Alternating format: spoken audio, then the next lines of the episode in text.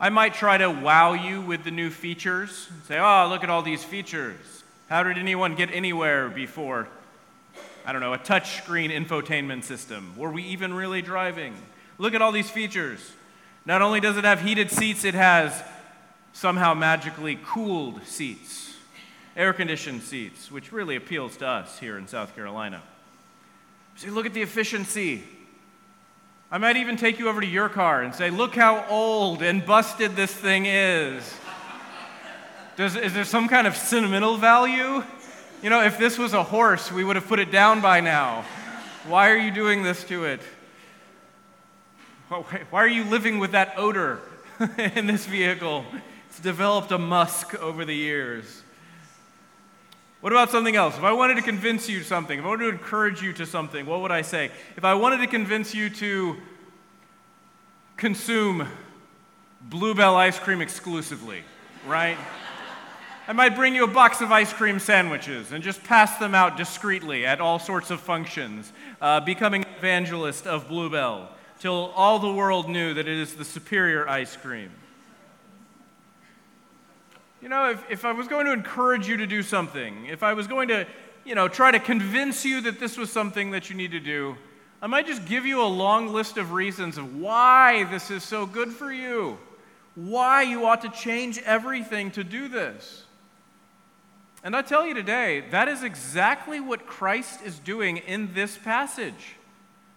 His desire is that you should call on the name of the Lord, that you should pray to God.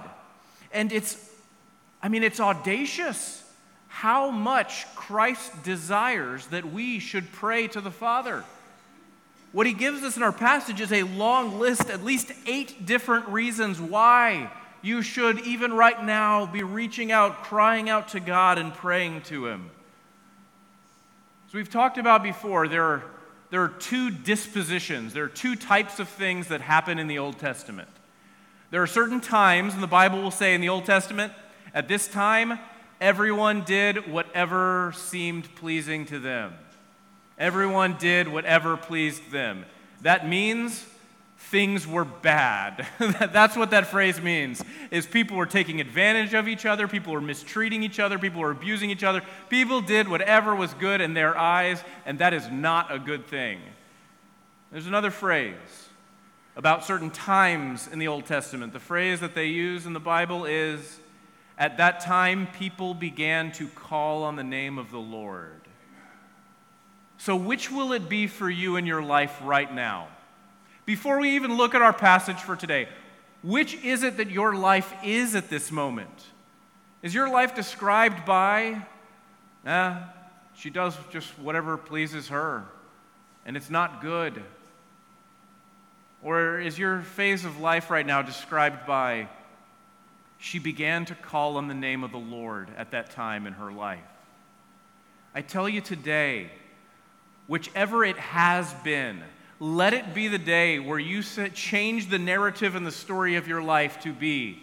It was on that day when he began to call upon the name of the Lord. And I'm going to give you a bunch of reasons because Jesus, I say audaciously, gives us all of these reasons why God desires for you to pray to Him. God wants you to call out to Him. God has loved us so much and wants so good for us that He is always ready to receive us. Let's pray together and let's read what Jesus says about prayer today. Father God, I thank you so much that you've spoken so clearly to us. And I pray that as we read your words today, we wouldn't harden our hearts, but that we would believe, that we would seriously believe how good it is to know you that we would seriously believe how dearly you love us and how much good you have planned for us. This I pray in Jesus' name. Amen. Jesus says, Ask, and it will be given to you. Seek, and you will find. Knock, and the door will be open to you. Everyone who asks receives the one who seeks finds. To the one who knocks, the door will be opened. Who among you, if his son asks for bread, would you give him a stone? And if he asks for a fish, would you give him a snake? If you then, who are evil, know how to give good gifts to your children, how much more will your Father in heaven give good things to those who ask him? Therefore, whatever you want others to do for you, do also the same for them. This is the law and the prophets. This is the word of the Lord for us today. First, Jesus says, Ask. Just ask. Seek. Knock, he says. It seems from this passage that the problem is not that we're bad at praying, the problem is that we are frequently absent from praying, that we're not praying at all. The problem for God is not that we're bad at it, we're not praying at all, perhaps. Uh, you might worry anyway that you're not particularly good at praying or you don't know what to say or how to say it to God. Not sure what you should start saying. But perhaps this is simply reflective of any conversation you're having with somebody, and you're not sure what to say. But what Jesus says is the problem isn't that you're bad at praying, it's not poor praying, the problem is not at all. And so the command, again, I think the word, appro- you tell me, is the word audacious appropriate here? I think it is. For Jesus to just say, ask, just, just ask, knock, seek, reach out. We have this problem, all of us that when we do wrong, our knee jerk reaction is to hide from God. And the call from God is always to come straight to Him, to reach out to Him, to cry, to ask, to go and to find Him because He wants to be found by us. In a word, we have the exact same problems that our parents had, right? If we were to take Adam and Eve as our first parents, when they sin, what do they do? When they sin, they go straight to God and they cry out to Him and they say, We were wrong, we're sorry, we're not going to do it again. Can you forgive us? No. Adam and Eve do wrong. They open their eyes to see that the shame that they are now covered in because they've sinned. It's not shame because they're naked, it's shame because of their sin. And so they try to cover themselves because they're sinful and they try to hide from God when He comes. And you know it's absurd to even try to do this. And the Bible even declares it to be a bit of an absurdity. They, they try to hide out from God. What is that even like? You know, they're, they're, it doesn't make any sense if you think about it. But they did it. And have you ever felt that that's what you were doing? Does this not accurately describe what we do sometimes?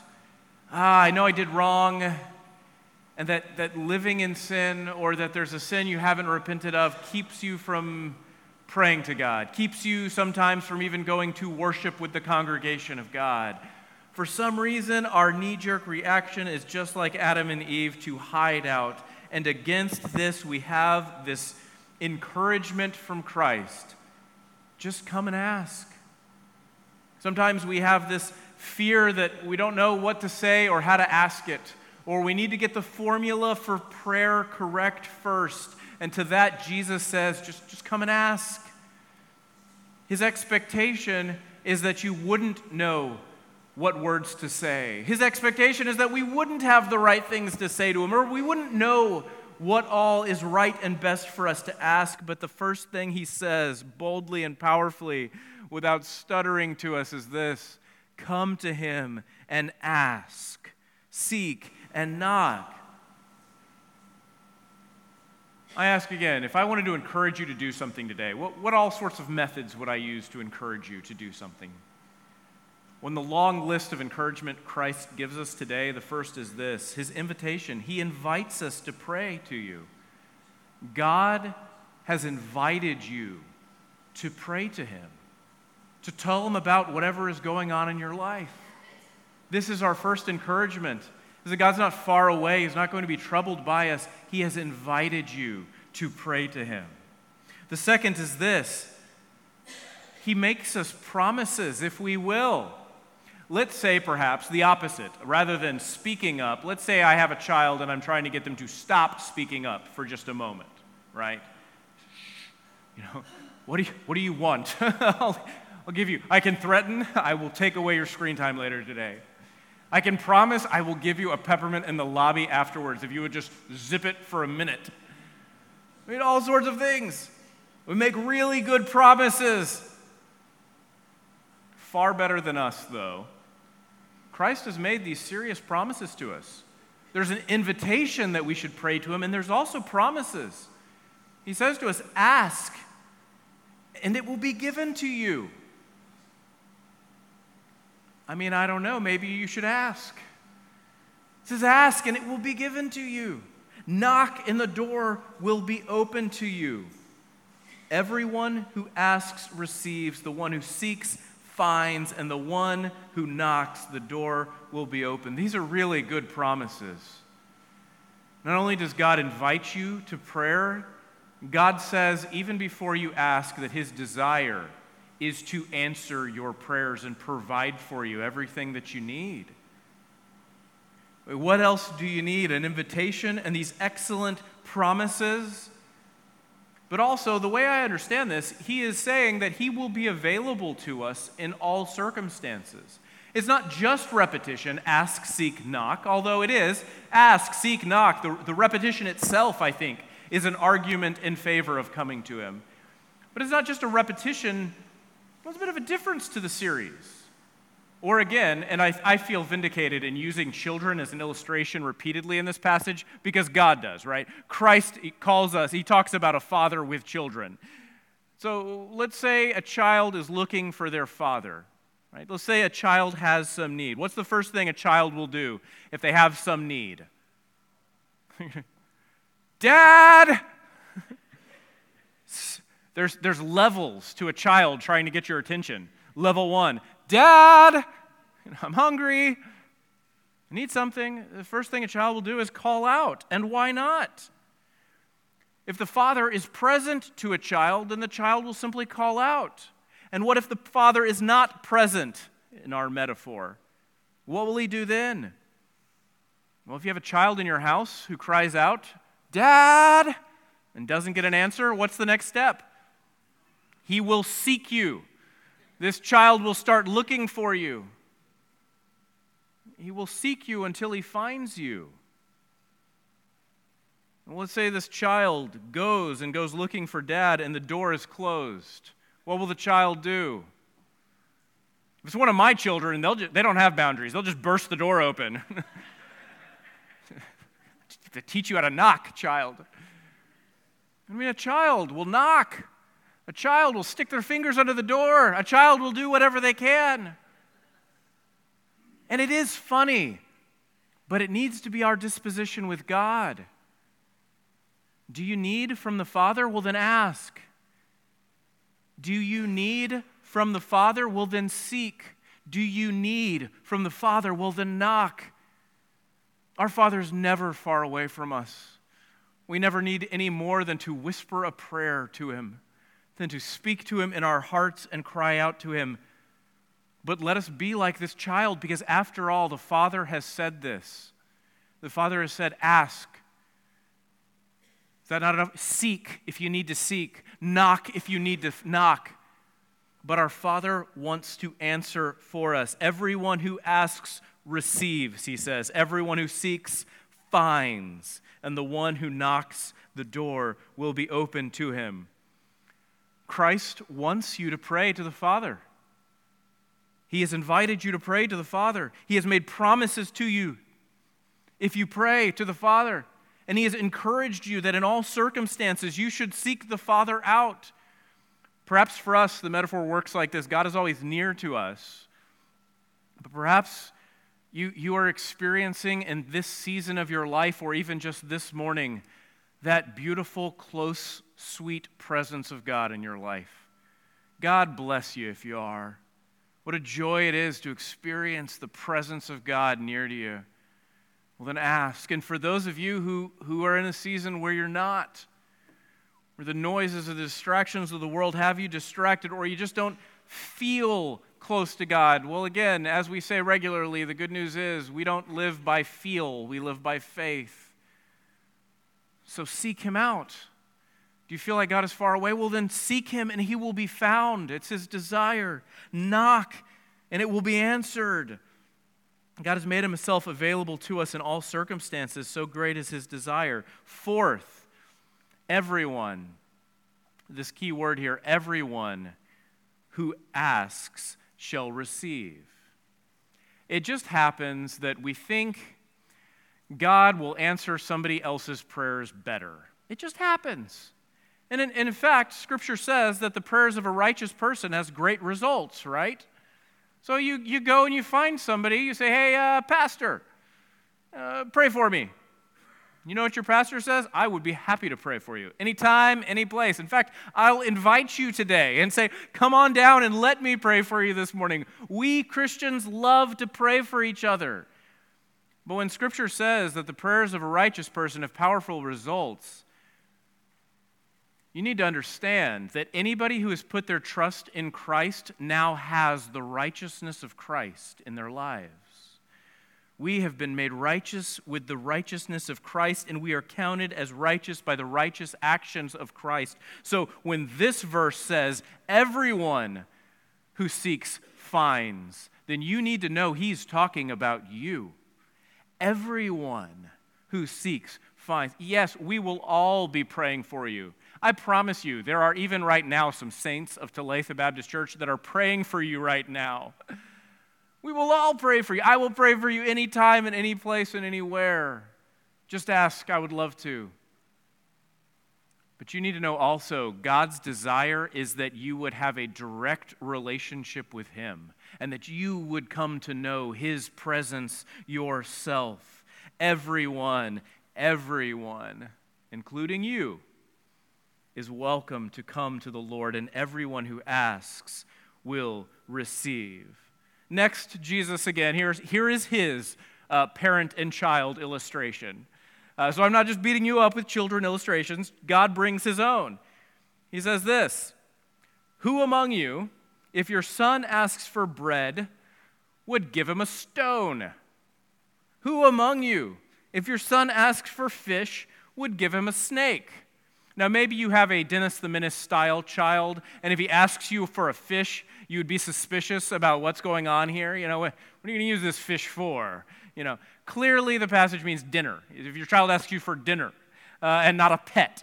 Uh, it is okay to say no to pets, and it is okay to say no to your child if he has a Dennis the Menace look on his face and he's asking you for something uh, for a heist or a caper. You can say no. However, the point is whatever your needs are something to eat, bread, something more substantial, dinner, a fish God knows how to provide. What's more than that, He says, You, you people, you know how to take care of a child. It's just the way that it is that sometimes having a child makes you try harder, doesn't it? It makes you work more. Having a child, the way he says it here, you, this isn't a put down, it's just an acknowledgement of the truth. You who are evil, he says, you uh, who are born with sinful desires, you who are broken, you who are by nature a creature of wrath, you who were born wanting things that are wrong, you who still desire evil things sometimes and fantasize about things that you know are not going to be good for you. You who do this, you know how to rally yourself to answer good for a child who is in need well, how much more your Heavenly Father who is perfect? And not just perfect in power, not just perfect in knowing everything, but perfect in His love and affections. Don't you know that all the more when you cry out to Him, He wants to answer you? How much more your Heavenly Father? I say again, perhaps we pray so infrequently sometimes because we are thinking about ourselves and not about Him. I will regularly ask people as I go and visit them in their time of need. You know, our members who are, who are ailing or in the hospital, I might go and ask them, how, how is your faith? How is your relationship with God? But I might do the same thing to a, a person who's a prospective member. somebody who I've just met. Okay, so you want to be a member. I'm so glad that you're coming to church here. Well, tell me, how's your relationship with Christ? And again, it, it is just the knee jerk reaction for many of us to first go into self evaluation mode, right? Many people, I will ask this question, I'll go, Well, I haven't been great lately. Well, you know, I'm not, I'm not doing everything I'm supposed to be doing. Their mind goes first to their own sin. And truly, if there's sin in your life, you need to turn away from it and repent. And truly, sin and unrighteousness in our life is a stumbling block to our relationship with God, but it's not a stumbling block to his affections for us. God loves you dearly and has good plan for you. So when I say, how is your relationship with Christ?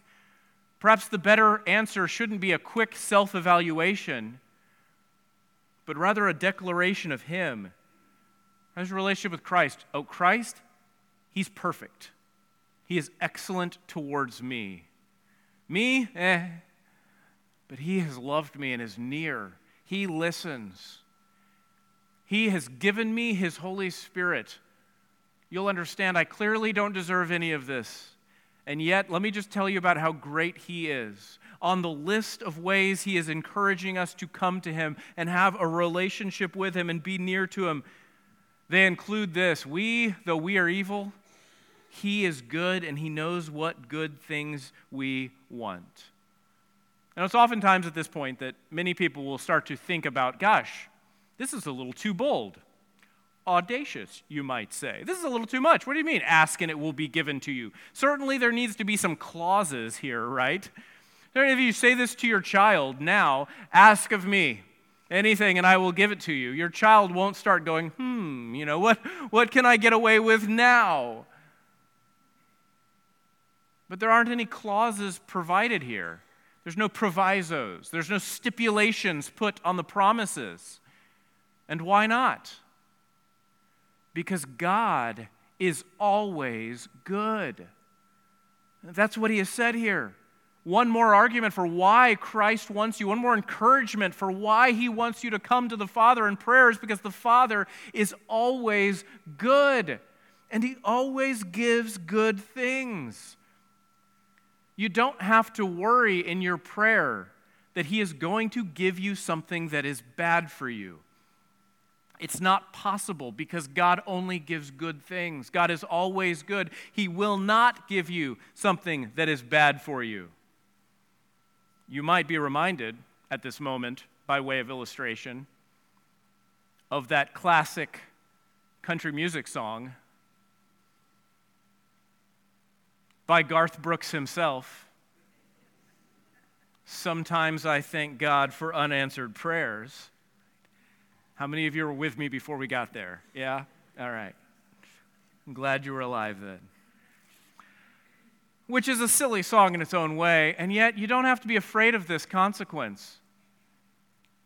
All that Christ, for his part, he has said that God's desire is to provide good for you. This God is good, and He knows what you need even before you need it. So you simply have to ask. So, for your part, you don't have to worry about getting the ask wrong. You don't have to spend time formulating to make sure you're asking for the right things. I suppose it would be perfectly appropriate for you to go to the Father now and say, God, I don't, I don't know even what I should ask in this situation. I don't know what's the best thing for me right now. But how about that? That's my ask then is you know, if you'll just know on my behalf what is best for me and provide for it, that's, that'll do. If you'll open my eyes and give me the wisdom to know what is best for me in this situation. How about this prayer? Father, I have no idea what I'm supposed to be doing right now. But if you would just open my eyes and make it clear to me, I already want to do it. If you'd show me any way you want to show me, if you'll open my eyes to see it, my ears to hear it, if you'll give me the courage to do it once I see it, these are excellent prayers. For your part, all that he says to do is ask. Go on, ask. What do you need? The odds are really high you know what your needs are. But then, even if you don't, He does. He knows what you need before you need it. And so, go to Him with this kind of prayer I, I don't even know how to begin. But I, I want to be the kind of person who does know how to begin. I want to be the person who does know how to pray to you well. I want to do right. I'm tired of giving in to sinful desires all the time. I'm tired of living life by being self conscious. I, I, hate that I'm driven by my self esteem. Father, could you help me be driven by something better? Perhaps your Holy Spirit? These simple, straightforward prayers are the ones that God is calling to you right now. Straight off of the page into your life as it is, Jesus is saying, Come on, come to the Father in prayer. Just come and ask. Just, just come and seek. Just come and knock. He already knows what you need. He is promising to provide for you as you pray to Him. You don't have to worry about it being coming out. This isn't like, you know, there's the old story of the monkey's paw, where you get these wishes. These guys, they find this old magical, uh, magical device, a monkey's paw, and as they make a wish, the paw closes finger by finger, and it's a horror story because every wish that they get gets fulfilled in a weird way that's bad for them. That's just not who God is. He is good and He wants to provide good for you, and He will provide good for you. So ask, seek, knock. This God is good. The reason why you can pray anything to Him, anything at all, is because He is good and He will not give you what is bad for you. He will only give you what is good for you. Finally, in what seems like a turn, but maybe as we start to think about the Christian life, it's not that much of a turn. Jesus says, ask, uh, Jesus says, sorry, at the end there, whatever you want others to do, do also the same for them. Whatever you want others to do for you, do the same for them. This is the law and all of the prophets together. Do unto others as you would have do to them. The golden rule, right? And there it is. I think the answer is if you would be like Christ in this, if you would pray for other people the way you would want them to pray for you, you would fulfill the golden rule. I mean, how many of us, if, you, if something is wrong, here's a really quick, easy way to do this one. If you had something in your teeth, if you had something in your teeth, wouldn't you want someone to tell you you have something in your teeth? Do you really want to be the person who gets home at the end of the day with some giant piece of green something right in the front of your teeth and be going, How many of my friends did I see today? Is nobody going to stop and point this out to me? I think, dear brothers and sisters in Christ, if, if we, each of us, are serious, if we're in need of correction, don't you think we would want someone to correct us? Kindly, discreetly, but wouldn't you want someone to correct you? If you have something in your teeth, wouldn't you want someone to, again, kindly, discreetly pull you over to the side and say, you have something in your teeth. You got it. We're good. It's the perfect illustration. Even as we, brothers and sisters in Christ, need to correct each other, I mean, wouldn't you want somebody to come and offer you correction? Kindly, discreetly, if it's possible, to be able to say, You're, you're shouting right now to be able to say to somebody else, don't, you don't, you're going to be ashamed of the way you're talking later on. Shh. To be able to say to somebody else that this, this relationship is not going to be good for you. Hey, come, come over here. That, that's not going to lead to the happiness that you think it's going to lead to. I think we're to understand the golden rule in this way. To do unto others the way we would want them to do unto us is perhaps ought to be applied to brothers and sisters in Christ gently, kindly, correcting each other. I mean, it's the perfect example. Always think when you see correction needed. If this was something in their teeth, or if it was a gentleman, if this gentleman, you know, if, my brother's fly was down, you know, how would I approach this appropriately in such a way as to help a friend out? we will think about the golden rule in this way when we go to correcting a brother and sister in Christ, to say to them, as best we can, kindly, gently, discreetly, hey, we got we to do something different. This isn't working. You know, we, we've got to do something different. And in this way, we'll fulfill the golden rule. And as it applies to prayer here, it's easy. How about this? Pray for others the way you would want them to pray for you. How do you pray for other people that you're struggling with? How would you pray for somebody that you're having difficulties getting along with? How would you pray for somebody who disagrees with you? How would you pray for somebody who despises the fact that you love Christ and believe? Pray for them exactly as we would want them to pray for us. If you're the kind of person who's saying, Father God, open my eyes so that I can know what is good, give me a heart that wants good, well, then it'll be easy for you to pray for other people as well. Father God, open their eyes.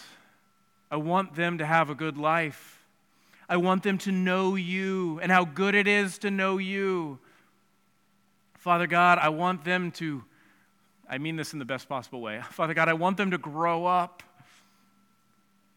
just as even I myself want to grow in maturity, I want them to as well. The call for you today is this pray for others the way you would have them pray for you, and pray for their children as well. One thing that will help endear other people to you, that it will change your heart and help you to love them more, is praying for their children. And no one will appreciate a prayer as much as when you pray for their children. I pray for children often because Christ answers prayer. You don't need an answer, you don't need a reason to be praying for children other than what Christ has already given you here. But to pray for children also otherwise because it is so good for the souls of their parents and for the hearts of their parents to hear it. I pray all the time for people's children and for their grandchildren. Very simple, direct prayers like this one Father God, I pray for this new grandbaby that you would raise this child up to be a sweet, kind, strong, godly woman. I pray that you would call her to follow you from a very young age and that this girl would follow you all the days of her life. Go on, use it. Take what prayer lines you want or you can find and pray for other people. Pray all the time. Father God, I pray for this sweet boy. I pray that you'd raise him up to be a good, godly man. I pray that you would raise him up to be kind and generous like Christ is. Pray that you would raise him up to be yours from a very young age. Do unto others as you would have them do unto you, and pray for others the way you would have them pray for you. Christ's purpose. And you know, I find this passage just be so shocking what would you say if I told you, what would you say if I tried to make the case for you now that this is the central passage in Scripture? What would you, what would you say if I told you that maybe, what if I made the case today? What if I said, you know what, I think the main theme of all of Scripture is God's relational presence. What if I told you today? I think the whole, the narrative, the theme behind the whole Bible is this. So the theme behind all of history is this God drawing people towards Him. God's relational presence. Of all the things God has revealed about Himself, what is the greatest is this the way God is relational and wants us to be in relationship to Him. Go back and look at the garden and think about it. Go back and look at the way God calls Abraham and draws him towards. Go back and look at the way that he brings the people of Israel out of Egypt.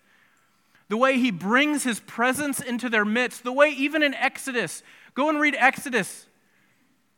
How, yeah, when God comes to Moses on the mountain, they're supposed to put a wall around the mountain and everything. But at the same time, there's this wonderful spot in Exodus chapter 14 where after they've purified themselves, the people are to come up and instead of doing so, what do they do? The people go, No, no, we're, we're afraid of God.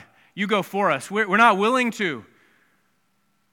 But even then, and all along, God is calling people towards Him and gathering them ever so closer to Him to dwell in their midst in the tabernacle, to dwell in their midst into the temple, and then by His work on the cross, to draw them all the way into Him.